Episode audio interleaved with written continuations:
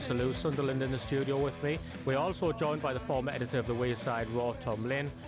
Just what the hell's going on, people?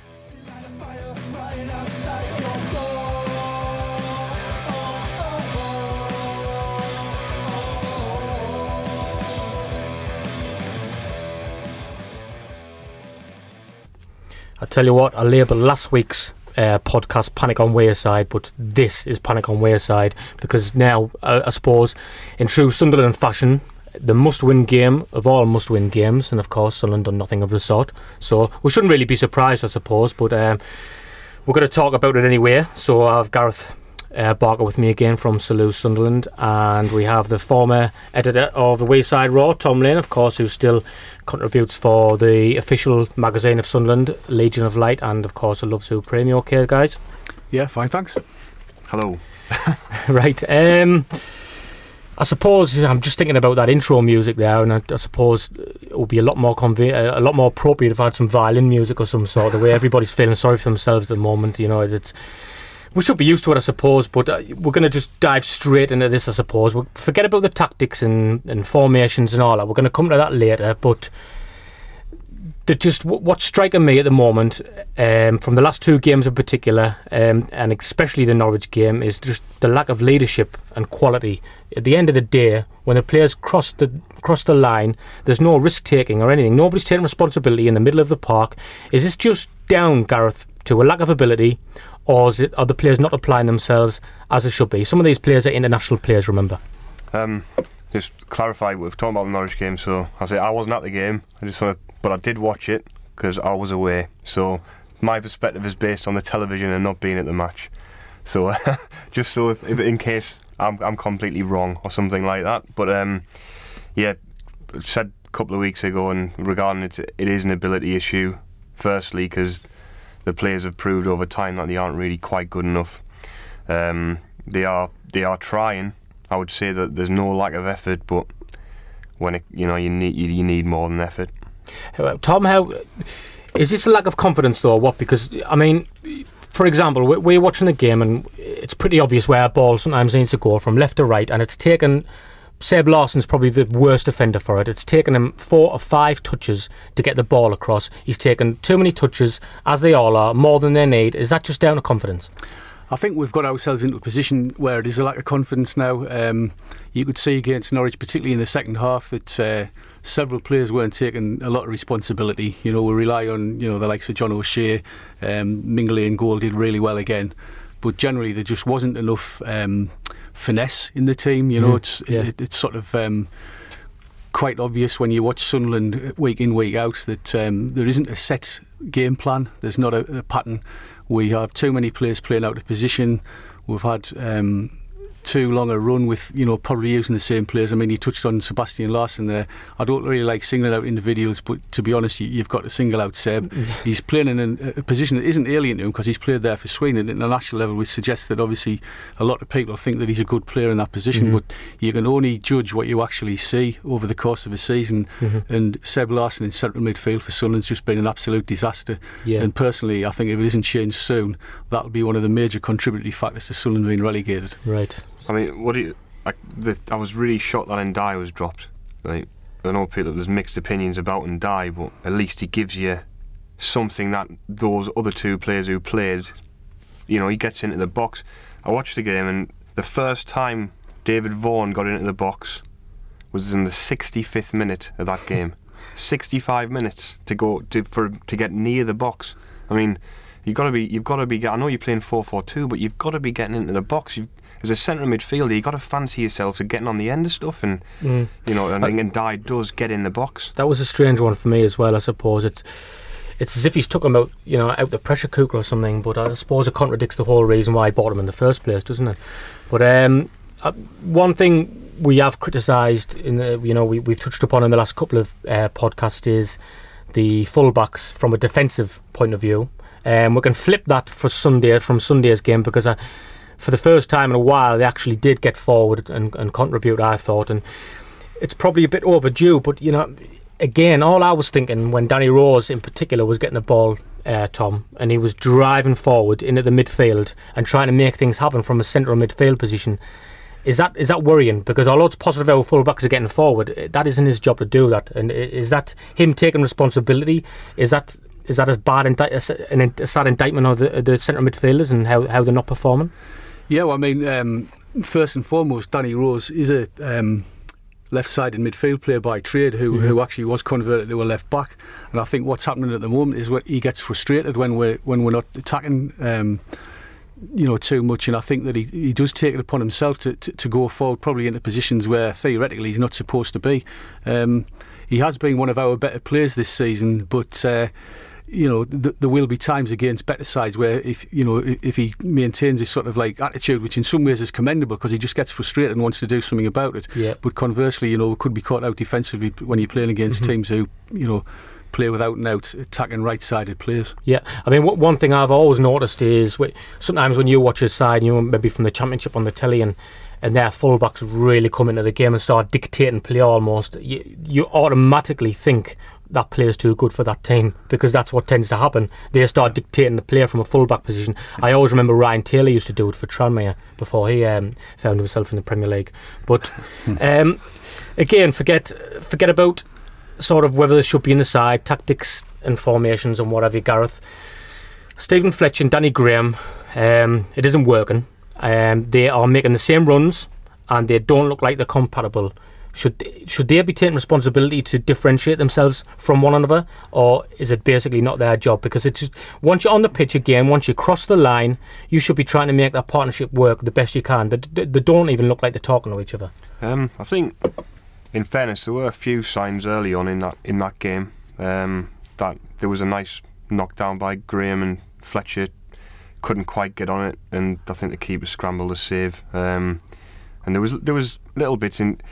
Funnily enough, Fletcher's one of my recent bugbears actually, because I think he's been quite poor in in the last month, um, and Graham's been getting a lot of stick for, you know, he's come in and he hasn't scored yet, and his roots and all this. Is the longer you go without a goal, the mm-hmm. bigger your roots become. Um, and I think Graham actually played reasonably well um, in the game. He was dropping in and laying stuff off, and he, there was a few miscontrols in there, but he was trying to get into the game where Fletcher just kind of, he was, I thought Fletcher was actually really So we haven't we haven't got a scenario again here like we had with Darren Bent level, where when Jean came in and looked like Bent looked like he had all the prob- problems in the world, like Jean had stolen his thunder kind of thing. No, I, hope, I, I hope I we're not going down that no, road, are we? I don't think Fletcher's that.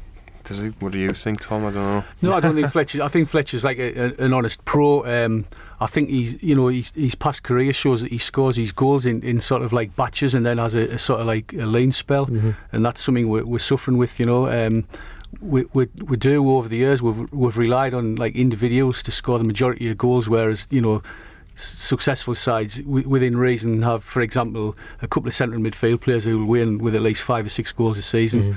and, you know, we've got players who, you know, Colback hasn't scored this season, Lee Cattermole, who doesn't play that often anyway, hasn't scored in four seasons, and I think it's another like major problem that uh, Sunderland need to address.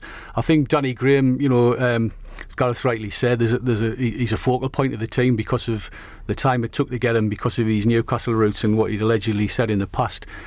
Personally, having watched him so far, you, again, if you've been absolutely frank, he looks as though he's treading treacle half the time. He yeah, looks very slow. slow. Yeah. Um, but, you know, give the lad his due. He does, you know, he's trying. You can see that he's actually trying hard. So there's no, you know, no criticism level from that point of view. Mm-hmm. But uh, I think he, he, he does need a goal very quickly. I mean, he's, he's he's probably suffering because he's he's been out a lot of the time at uh, at, at Swansea. He hasn't played a lot of first team football. But having said that, uh, I think a lot of this is, you know, you, we're looking for excuses all the time, because at the end of the day, that spherical object of football, that's his life, and he's training every day. He's playing in high tempo practice matches where the manager demands that they basically play within reason, you know, like a, a first team game. So it's not as though he's not playing football and then being asked to play on a Saturday. So to me, he, you know, he needs match practice. He needs to get his fitness up. But most of all, he just needs a goal, even if it's off his backside yeah, in the ninety-fourth minute. He'd be disappointed with that.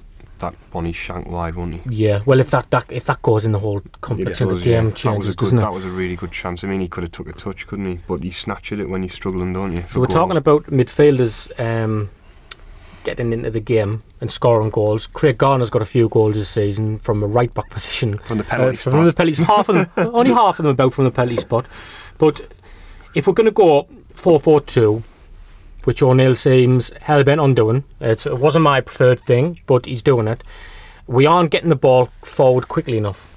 So would Conor Wickham, um, Gareth, not be a better choice to play so we can get go more direct if we have to? This isn't a choice I would go for, like, ideally. But if you're going to play a four four two, and one main problem we have is we aren't getting the ball forward quickly enough, Conor Wickham surely would, you would think, would be suited to that role, wouldn't you? And maybe even, I know you're against this, but Craig Gardner back in the midfield to try and get in the end of things. They've gone four four two, but they haven't they haven't changed that, how quick, quickly they're moving the ball forward. Like, they're not, he hasn't changed that element of the game. They're still trying to work the ball through midfield. Mm-hmm. So yeah, well, I don't think that will make a difference. Well, I suppose my point is to try and get the ball, like I say, Seb Larsson sometimes taking four, five, six touches to get the ball out wide. We can get mm. the ball forward a little bit more, go a little bit more direct if we've got to. But who's playing the ball? Is it O'Shea or Bramble or well, Quayler? Because then you've got another problem. Well, Larsson can play the ball, but he can just play from further back. You have to drop in and pick the ball up off O'Shea outside the penalty area mm. and then launch it. Mm. I yeah. think you're going back to the, you know, the fact that you need central midfield players playing in central mm. midfield, and if you know if if if Bardi's seen as, you know, being fit enough and can get some of his old form back, at least he is a right back. You could put him there. That would release Gardner. And going back to the comment about um, N'Diaye, at least again he is a central midfielder. He hasn't set the world alight, but on the other hand, you know, there are glimpses there. And mm. uh, he looks bright t- at times, doesn't he? Yeah, yeah, he does. I, I think there's, you know, there's definitely something there with him, and I think play central midfielders in, you know, in, in that position. I know it's like stating the obvious, but it, without wanting to, like, you know, bore people, we are playing too many people yeah. out of position, and yeah. you know, and you can see that these guys are uncomfortable with it. You know, mm-hmm. shouldn't be asked to, to do it. It's it's almost like uh, you know, it's something you do maybe on a Sunday morning if you're short of players. But like we we, we have got players who can play in those positions. Yeah, the Bardsey one's interesting because I, I I think, you know, even though he hasn't been he hasn't had a very good season at all. I know he didn't have a pre-season, which which does make a difference, but. It just seems now, I mean, I can't believe that I'm even sort of saying that I think Gardner should be thrown into the midfield because I was so against that idea previously. It's unbelievable. But I think last season, we were talking before the Norwich game, we spoke about how that corresponding fixture last season was probably our best performance. And I had a look at the side who played that day, and Colback and Gardner were in central midfield with Larsson on the right, McLean on the left. Is it all? Is it almost, Gareth, tempting to just sort of go back to that from last season, because we know we were getting by, just to try and see us over the line and worry about changing the side ready for next season? Um, well, they're going to have to. He's not in a position to to make stark changes, is he? So he's only going to he can only go back or stick with what he's done with a four four two. So he can only really go back to a four five one in some element with the the players at his disposal. I mean, he's not. It's interesting about players like Mangan. If we'd been in better form, he might have seen more of them, but we're not in position where we're two, three nil up with, no. you know, five minutes to go, and he can chuck Mangan on for five minutes, and, and then we're in we're in a very difficult situation, and it's, you can't really make changes. It's going in there and going, right, I'm going to shake it up completely when you're losing games. Is I think going to the four four two was just a bit of a bad idea. It really hasn't worked out. Now it's a rock in a hard place. Tom, you you were looking for the four four two, is that right? Yeah, I, I, I'm I'm not still not against four four two, but I think it depends what you play in, you know, behind them, basically in the midfield. And if you if you played somebody like N'Diaye and Gardner, I think would be like a lot more solid than than mm-hmm. what we've played in recent weeks. Um, I'm also agree that Conor Wickham would be my choice to play up front with. Uh, with Stephen Fletcher at the moment. I think Conor Wickham's been hung out to dry a little bit this mm. season. I think he's come on and done some, you know, had some good cameo performances as a sub. Mm-hmm. Um, he's scored regularly for the under twenty-one, so his confidence will be pretty high. I remember, for example, when we played Bolton away in the F A Cup, um, the reason that we, we got a two-all draw down at Bolton was because Conor Wickham came on as a sub and played up front with Stephen Fletcher. And, the, you know, the pair of them for like twenty, twenty minutes, thirty minutes terrorised Bolton, and that's how we got back. Then you get the, the replay at the Stadium alight. Uh, Fletcher's not fit. So Conor Wickham plays, ups, plays, you know, up front on his own. Um, seventy-odd minutes, you're waiting for a substitution. Up steps Fraser Campbell. You think, oh, great, well, at least he's going to put Fraser Campbell up front with Conor Wickham and have a go. And lo and behold, he takes Conor Wickham off.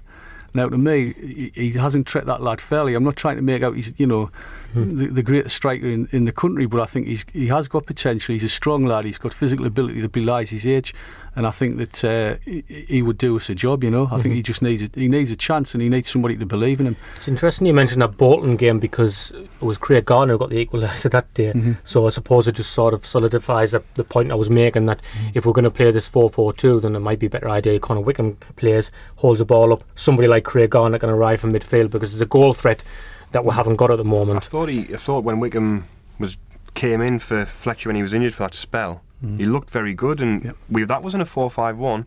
Mm. Um, and I thought he was a bit unlucky he'd be dropped when Fletcher came back, because he, yeah. he was looking good, and he, he gave Luiz, who is a decent player, no matter what people say. I mean, he's, he is a good player, and he gave Luiz a torrid time when we played Chelsea at yeah. home. He gave him a really good game. I mean, he's an experienced international player. You know, at, at the end of the day, maybe only he may be only eighteen, but he cost eight million pounds, which is a lot of money, you know. Mm-hmm. Um, and Sunderland have got to start making decisions when the, the you know the saying about Alfred Ndi as well as saying, oh well, he cost three and a half million pounds, so theoretically you think, well, he should be in the team. We signed him in January when we needed somebody, and and he's sort of been dropped, and there's like hints that maybe he's not experienced enough mm-hmm. for the situation we're in. Um, Whether we're in a position to sign potential rather yeah, than rather than proven pedigree. I, I think I think Wickham just needs, as I say, needs somebody to believe in him. I, went, I remember when Steve Bruce first signed him, within the first few weeks of uh, last season, we played Brighton away in the League Cup, and uh, we didn't have a striker on the pitch, and he paid eight million for Wickham. Yeah, yeah I, you, remember, I remember. And you thought, well, if there's a game to like play Wickham in, it's maybe the Championship side in the League Cup. Mm. And he didn't, you know, so he's, he seems to have been having obstacles put in front of him since he first came to Sunderland, you know, and I yeah. just think it's it's time now that um, he, he got his head, basically. He hasn't really had an opportunity to prove his worth, has he? No. Like, is it, because everyone will go, eight million, what a waste of money. Uh-huh. And people, and then it also gets to the stage, I was reading somewhere, I think it was the guy from TalkSport was saying he cost twelve million. It's uh-huh. like, and it's yeah. that's really unfair. You know, yeah. he's eighteen, nineteen years old, mm-hmm. and he gets lumped with this false price tag, twelve million well, quid. That's, that's the media do. That know, if somebody, know. It's the same with Jordan Henderson. He costs twenty million quid when he's not playing very well, doesn't uh-huh. he? Yeah. Even though, even though yeah. you know, it yeah. wasn't really there at all. But going back to the Norwich game, where did we go wrong here? Norwich went down to ten men, so at the end of the day, we can all, you know, have a go at the manager and say he should have done this, he should have took a defender off and this and that. Is it down to that, um, Gareth, or is it down to the players again? You know, once they cross a white line, should they be able to use the ball a little bit better? I think there's obviously elements of both. Um, regarding the manager, um, I mean, I've, I've always said I was baffled that he dropped N'Diaye and brought Vaughan in. Um, if he brought Vaughan in and and Put uh, put him in with N'Diaye and drop Larsson, I say fair enough, because Larsson seem, does seem a bit undroppable. Like we've talked about it, he, he doesn't really. He's straight, even when he's rested for one game, he's straight back in the next what, one. What about actually when, when Norwich went down to ten men? What do you think should have been done then? Um, I think he was right to stick with the way we were playing. It was early, well, it was half an hour into the game, so you still got sixty minutes in the game after mm. after the sending off. I think O'Neill, one of O'Neill's faults maybe is he doesn't look to change things any time in the game. It, it does take him a long time to make substitutions, and often they are like for like. He'll rarely go, you know, he has taken Bardsley off before fullback, I think, and then he's brought a, an extra midfielder or forward mm. on or changed it. But because he got the, like, you know, you were saying about the players in other positions, mm. then what happens is he'll bring a midfielder on for the left back, move the left back to the centre midfield, move the right back to the left back. Drop with, if Garner's playing in the middle, he'll drop down to right back, and then yeah. Sessegnon will come out on the right wing, and well, my, then he my issue, everything again. My issue with, was with the players. I've got to be honest, because against ten men, and here's a cliche for you, they're always going to shut up, shut up shop, right? But they're going to they're going to naturally do that, and it's hard to break it's hard to break teams down. But just from a football player's perspective, they don't need their manager to tell them to play further up the field and start moving the ball about quicker. It might look for twenty minutes like you're not getting anywhere. The crowd might start getting a bit frustrated, but you know when you've played football yourself, right? When you when you're a man down or a man up, if you have more possession, you move the ball quickly, quickly. Little interchanges, one twos, in and around their penalty area. Their players start getting tired. Eventually, gaps start to open up. But we didn't do it. We were working the ball from left to right in such a laboured manner, Tom, and It's, it's, if the player's got to take responsibility here sometimes. Yeah, absolutely. You know, I mean, the old cliche, the, you know, the manager and coach and staff can prepare them so much, but at the end of the day, you know, the majority of players who played against Norwich last week are experienced pros, and you know, they know the crack. I think one of the turning points of the game, apart from obviously their goalkeeper being sent off and you know the the incidents from Norwich's perspective, not getting the penalty in the second half, et cetera, I thought was Danny Graham's miss mm. uh, just before mm. half time. It was the type of miss, to be honest, if you did it at twenty to eleven on a Sunday morning, somebody would have suggested that you you know you, you just got in from the night before. You know, and it, it proves that footballers are human. Um, and he also had a, a big incident near the end that hasn't been referred to very much. You know, Sessegnon missed an absolute oh, sitter. sitter. Yeah, you know, he, he got through. So there, there's potentially three one. So, you know, Norwich might have been down to ten men, but I think it, it, a lot of it goes back to Sunderland just lacking in real confidence and, and having having a, a again, it's a cliche, but lacking some real leadership on the yeah. on the yeah. pitch. Somebody who, you know, like we were on about Danny Rose before, you know, he sort of gets annoyed and he, he, he ploughs upfield, this, that and the other, but the, the, there's only him seems to have that sort of, mm-hmm. you know, I'm sure the rest of them do want to win every game they're playing and, the, and the, they're giving everything, but uh, I, I just think we need some we need some other qualities, yeah. somebody to lead us, I really mean, drive I, us forward. I mean, I'm going to keep I'm going to keep saying it, and I, I won't change my mind on this. I, I just feel that at the moment he needs to change. I feel personally he needs to change and play this four five one, four three three. To have possession of the ball in the middle of the park, because we're not having it. When we have it, for example, if we have Larsson playing alongside another in the in the centre of midfield and they're taking four or five touches, that will help as well. If there's three of them in there, it's going to help. We're going to move the ball, we're going to keep the ball, we're going to be able to move it faster. And just, I know O'Neill, he just seems to be sticking with what he has, but is it is it time for change, Gareth? Does he need to change his formation? Does he need to do something? Well, I think we have players in the squad to play a certain way. I was I was torn about this last week. We never really got round to it. Um, we could play like a Christmas tree formation, but like we, not, but don't laugh because Wigan Wigan. I've just never heard that that for a while. That's all. nineteen ninety-six. Yeah. yeah. Um, but you could because because you, you got we've got loads of centre backs. We've got loads of centre midfielders. Rose could play left wing back. You've got um, Elmohamady on loan plays right back for for Egypt. Mm-hmm. That that's where he plays. Bring him back and put him in there. And then you've got Sessegnon and Johnson. You could just play them off one striker as you as you floating midfielders. You've got two defensive se- ten, defensive central midfielders, two wing backs, and three centre backs. Mm-hmm. And you, you've got the players to fill to fill those positions naturally. Mm-hmm. Um, I mean, maybe Rhodes would be the one you'd be thinking, oh, you know, is he is he capable of playing wing back? But he does get up and down. Um, I, I suppose my that, only that my, would work, my you know? only issue I think with that is getting to the sort of business end of the season. Do we make a well, radical yeah, about. radical that's what we're talking thing, about before. Yeah. We're not in a position where mm-hmm. you can give, oh, let's give this lad five minutes. Mm-hmm. You know, mm-hmm. he's under pressure to play Graham because he's paid five million but for I think, him. But so I think four five one, four three three is is a pretty safe formation you can turn to, but, though. I don't know, think I don't think it's so radical, you know, and, and that you just have one up front again and then you have someone, maybe Sessegnon and, Fle- um, Sessegnon and Johnson or Sessegnon and Larsson supporting the forward and just three in midfield holding onto the ball. I suppose Steve Bruce used to flick between the two quite often, and I always thought we played better when we were three in the middle, to be honest. Like, but, but who? What? So you, are you dropping?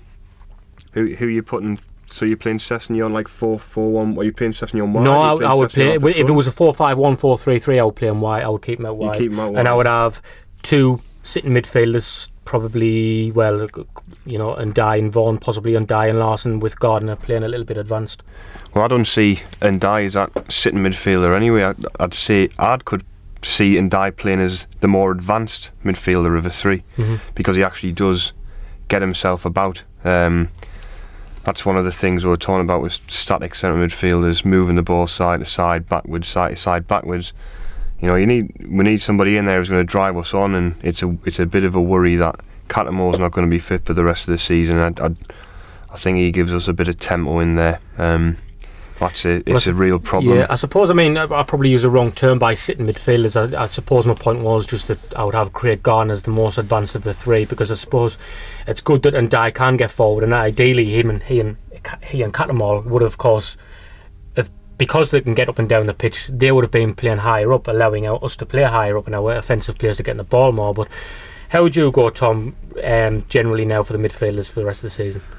Um, I, I think I agree with what was said before. I'd probably play um, Sess wide right, um, Adam Johnson wide left, although there is a there is an argument for McLean to play wide left because he gets his work rate in.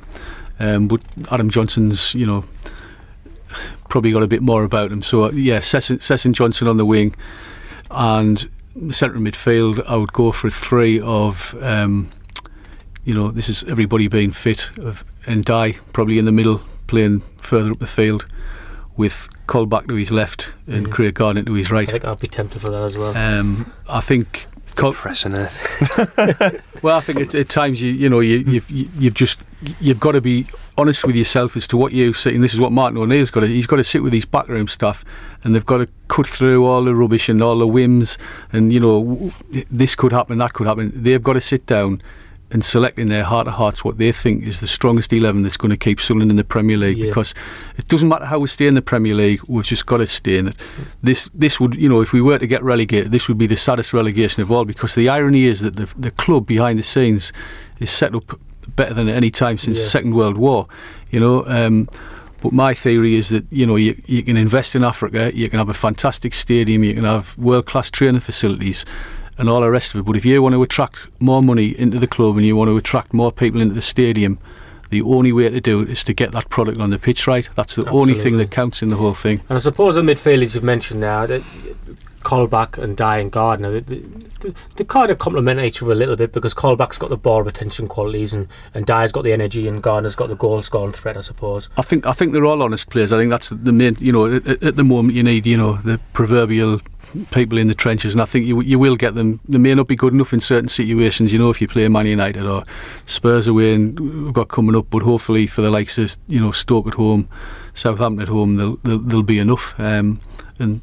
there isn't a lot to choose from, you know. Cattermole, Cattermole unfortunately is like permanently injured mm-hmm. um, or suspended, you know. A lot of it's his sort of um demise from the team has been self-inflicted, yeah. But you know, we, we can't really go into that argument, because the fact is he's, he's not going to be there for the rest yeah. of the season, mm-hmm. so we've just got to go with what I suppose, we're, what's right. available. I mean, we're going to get back to all this um, now. We're going to talk about Martin O'Neill in, in particular, but we're going to, for the next ten minutes or so, we're just going to do something a little bit different. We're going to get Craig Coates on the phone, who I'm sure a lot of you out there play Football Manager. Um, it's of course evolved from Championship Manager, where I used to play as a kid, and it's very, very addictive. That's for sure. I wouldn't. I would like to say how many divorce divorce rates are, you know, that game's to blame for.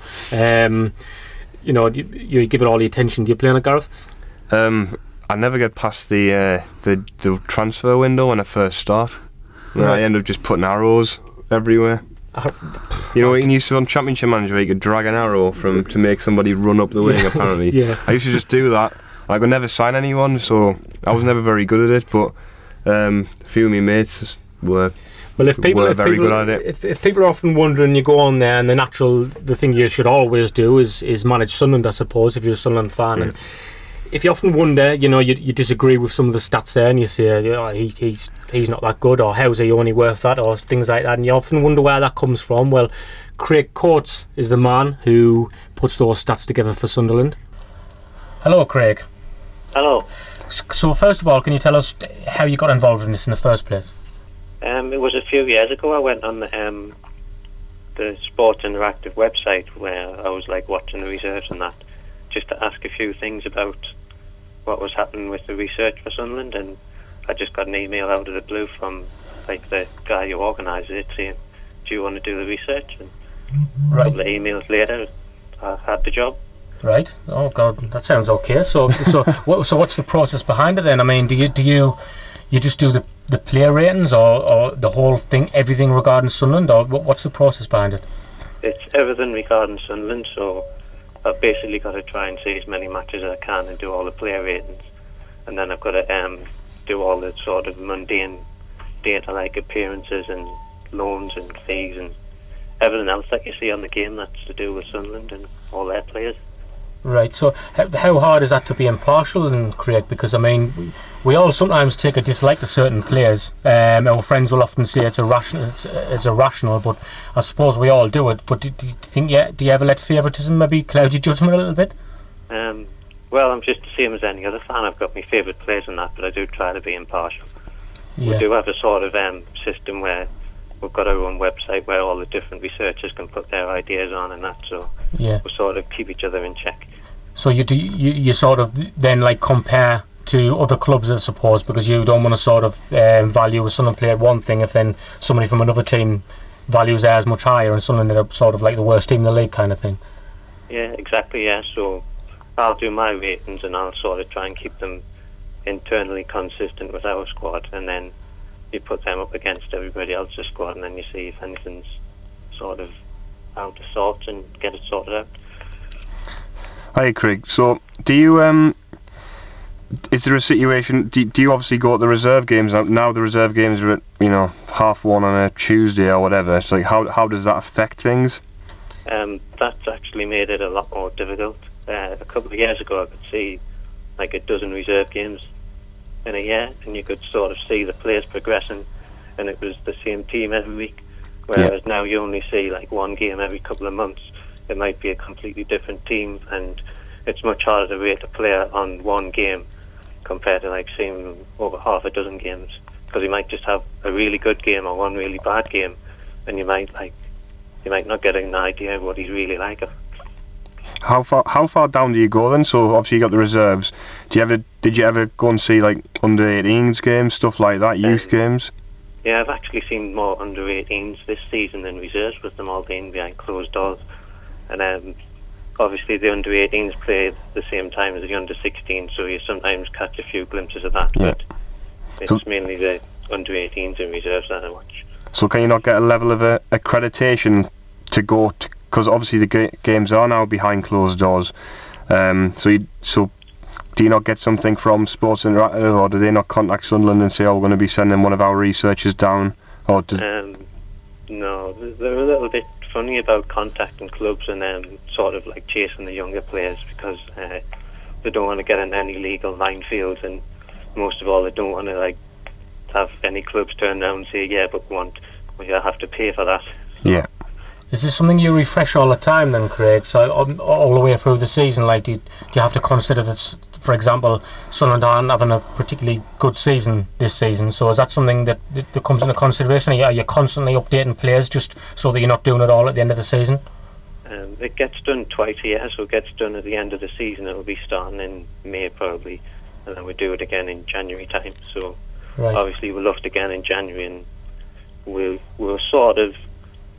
The ratings came out at the uh, start of December when we're doing really badly, but then over December and January we had that good run, so we didn't actually go as badly in the ratings as we perhaps could have at one point. I put it out, I put it out there on Facebook to, to my sort of friends if anybody had any questions for you, and my friend James' cousin had one, and I laughed it off at first, but then the more I thought about it, I thought, well, he, he's pointing this somewhere, because he said, ask him how come Adam Johnson's crossing abilities are marked so high, because he looked like he hasn't been able to cross this season. But I suppose when he was at Manchester City last season, so were you even responsible for those figures? Um, no, I had a little bit of a look at Johnson on the latest update, but it was mainly the Manchester City supporter. Right. Because right. we, uh, we tend to, like, if somebody signs, we tend to leave them at least a year yeah. before we do anything drastic, because we find that it turns out over the course of a season that generally the previous researcher generally had it more right than wrong. Right. And another person on Twitter, Richard James Purden, asked um, how come Bramble was his player of the season and he scored eight goals. Are you responsible for that? um, no, how they perform in the actual on, on the game has nothing to do with me. He's probably got better tactics than me, because yeah, we would love that. I'm going to get the score eight goals. There was a tongue-in-cheek one, I think, as well from uh, Andy Malone on Twitter, who said, uh, why is Sunderland so rubbish on Football Manager twenty thirteen? Is that your fault? Well, pretty much, yeah. Well, it's true to, it's true to fault, isn't it? I don't suppose any of us could really argue with that fact, I think. But what, what's your general thoughts um, on the first team coming away from the game then, Craig, at the moment? Is there, is there anything in, you, you would like to say about the way the season's gone, or any tactical input you may have? Um, it's It's pretty frustrating at the minute. It's, it just seems to be eleven individuals on the pitch at the minute, and they all want to do their jobs instead of uh, playing as a team, and they seem to forget that the objective of the game is to do something different and something unexpected and try and win the match. Mm-hmm. They all seem to just want to sit in their shells and just do their jobs. Yeah, lack of risk taking, I think that's just what we've been discussing um, ourselves. Um, well, thanks for that insight, Craig. Um, I'm sure a lot of football managers will, will be will be happy with that now. Um, I'm sure they'll probably be looking into seeing if they could take your job off you now. If they're not, a few people might fancy it. But um, thanks a lot for your time, Craig. Thanks a lot. Okay, cheers. Right, bye. Bye. Bye. Thanks to Craig there for giving us his insight. I think that's something we've always just been curious of, and I'm I'm glad he's sort of uh, ironed out some of those questions and things that we always had, I suppose. Uh, but we're going to get back to the intense stuff now, uh, unfortunately, in the studio here. And we're going to talk about Martin O'Neill specifically. Um, Tom, he sold a lot of players in January, despite his vocal concerns about the squad size. It, to me, that indicates he's going to make sub- some substantial signings in the summer. Um, surely, or... You know, but it's a bit of a risk that has this backfired now, because he's obviously thought, okay, I can let these players go. What we have is enough to get us through to the end of the season, and we've sort of crashed a little bit since then. And I suppose, you know, he's made a rod for his own back in that respect, because he was the one who came out and said our strong, our squad isn't strong enough, and then he sold some players. Yeah, he, he sold players. I mean, you know, quite quite a few of the people who went out in January were, were sort of. Um, what would have been called reserve team players who obviously haven't been uh, perceived as to make the grade. My argument with um, Martin O'Neill with regard to player transfers this season is I don't really see the point in letting the likes of uh, Elmohamady and Mailer in particular go. I think David Mailer's last first team game uh, in the Premiership was at Stoke City away last season when we won one nil, and he was excellent, and that was the first time he, he played first team football um For, for quite a while after his injury. And I think Mailer would have been a, a good player to have around in the current circumstances, at least on the bench. I also think Elmohamady, who obviously when he was at Sunderland on a regular basis, you know, wasn't rated by a, a lot of fans, but he actually came in a couple of times this season as a sub and had a couple of cameo performances. One, one of them was at Arsenal away in the first game of the season.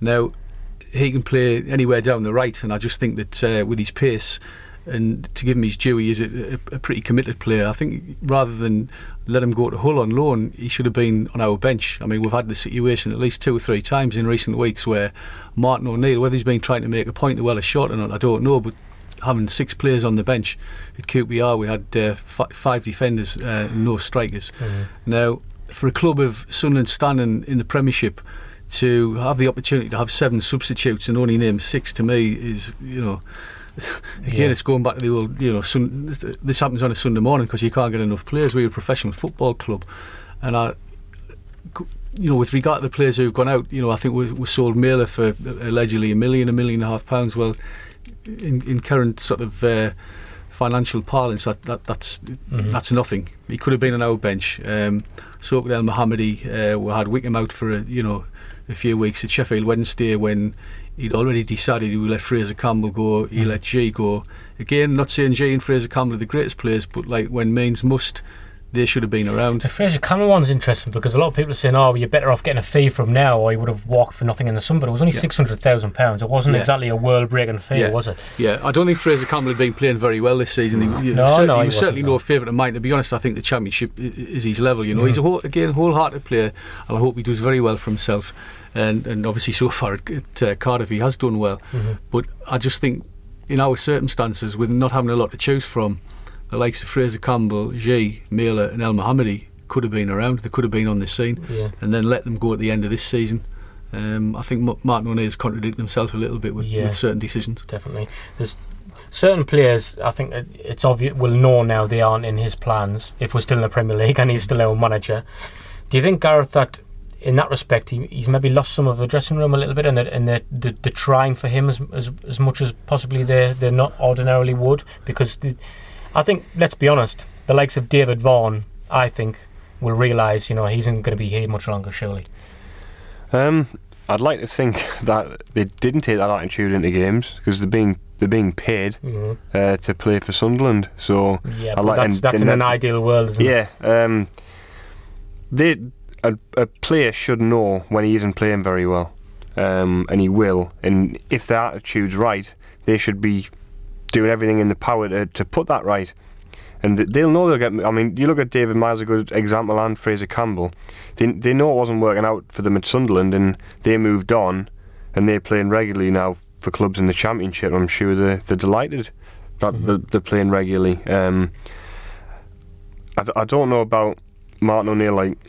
you know, pushing players out. It's not the situations like when we when Reid was here, and you know you had Johnson, uh, Alan Alan Johnston on a on a you know year left on his contract, and yeah. he decides he's going to freeze him out. You know, but we're not in that situation.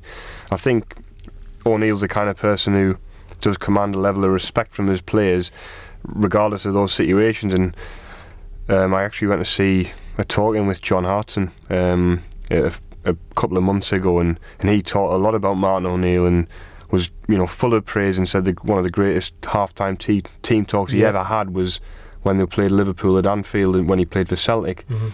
And you know O'Neill's got this sort of stuff in his locker, um, mm-hmm. and I think he's the kind of person who can in- inspire somebody to To, to to play for the club. Well, but you wonder what happened on Sunday well, at half-time but, team talk. But, you, but is that it's a it's a repeated issue?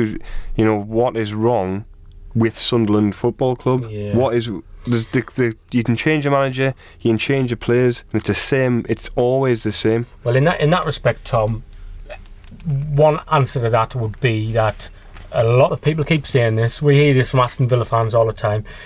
Are Martin O'Neill's methods, are they outdated? Are they old-fashioned? And the fact that there's nothing wrong with Sunderland, it's just that, you know, we've evolved, times moved on from then? Or do you think they'd be perfectly fine if I had the right personnel in? I don't think his his methods are, are outdated as such, because, you know, this was never an argument when he first came to Sunderland. I mean, Aston Villa fans, I think, were a little bit peeved when he when he left them. You know, they did finish sixth three seasons in a row, and they had some, you know, they had some good players playing for them, like Stuart Downing and Ashley Young, and Um, you know they, they did very well over a, you know over three seasons, better than they've obviously done since. Mm-hmm. Um, I thought it was a very strange comment of Martin O'Neill's before the Norwich game last week, when he said to the press that he thought that Sunderland's squad lacked real true ability. Yeah, I think that you know isn't what you know players sitting down on a Sunday morning, as they would have been doing before the Norwich game, having the breakfast, reading the you know well, reading it. the sports pages. Even though a lot of footballers say they don't read the sport, they do.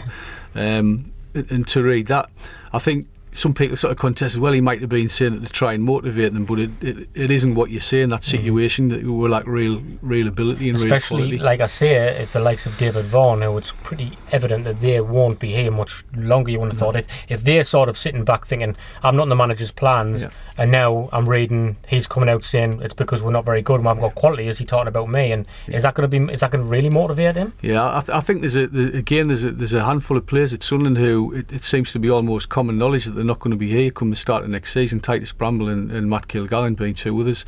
Um, David Vaughan, I, I could understand why Sunderland will let him go, to be honest, because you see performances like he gave against West Ham where he, yeah. you know he's almost bordering on world class, yeah. and then in the next game just totally ineffective. And, yeah. and I think this is again this is a problem of, probably of, of a lot of Sunderland players, and this is something that separates decent footballers from great footballers, is a level of performance week in week out, mm-hmm. and the successful sides have, have you know got people who'll give you seven, eight, nine out of ten every week, whereas we have somebody who'll give you like nine out of ten one week, and then they'll go down to you know I think Graham Anderson in the Echo last week was was marked, he marked Adam Johnson at three, yeah. you know, which you very rarely see. You know, you normally get that for, for tying your bootlaces and getting out on the pitch. Yeah. Um, so yeah, I think there's there's just a lot of contradictions going on with various situations mm-hmm. at, at, at Sunderland, and I think probably the time for the you know the real inquest is in, on the final whistle at the Spurs yeah. game at the end of the season. I mean, I'm a Martin O'Neill supporter, but he you know he isn't immune from criticism, and the, the one issue I have with him is is that. His failure to adapt sort of thing. We were talking about formations earlier, and if if he has this plan how the game should be played and the formation in his mind, but he doesn't have the players who can help execute that, mm. then he really should be having a look and thinking, well, okay, what can I do with this bunch of players that I have until I can bring in all the players just, I want? Just very quickly, against Norwich last week, you know, another situation like the Bolton Cup game that we referred to earlier, you're looking to win the game and he brings Conor Wickham on with seven minutes yeah. to go. Mm-hmm. You know, it's it, mm-hmm. it, it just... These, this sort of decision making needs to happen a lot earlier in the game. Yeah. There's been some games this season where there should have been probably two people brought on at half time in certain games. That Bolton Cup game, which obviously you can tell is a, a, a bit of a bugbear of mine, um, as, as are both cup competitions, because I think like most Sunderland fans, I, I sat at home a few weeks ago watching Bradford City compete yeah, exactly, in the League Cup yeah. final, thinking for God's sake, you know, th- that should be us. Yeah. Without a doubt, it was. It was. Yeah, it's, a, it's just classic. It is a classic Sunderland. That's what it's endemic. It's like Sunderland. That's what it is. It's going out meekly in the F A Cup in the fifth round to mm. you know, and that's something Martin O'Neill was supposed to bring to the table, wasn't it, a cup manager? Mm. But um, right, I mean, we're going to have to wrap it up pretty shortly, but there was a lot of sort of overreaction again after the game, I suppose, from the fans. But you know, Gareth, did, did we stick a twist with Martin O'Neill? Well, you got to stick. You've got to you've got to try and keep a level of consistency. Um, you know, we've made the mistakes in the past. Sacking at McCarthy with ten games to go in the season.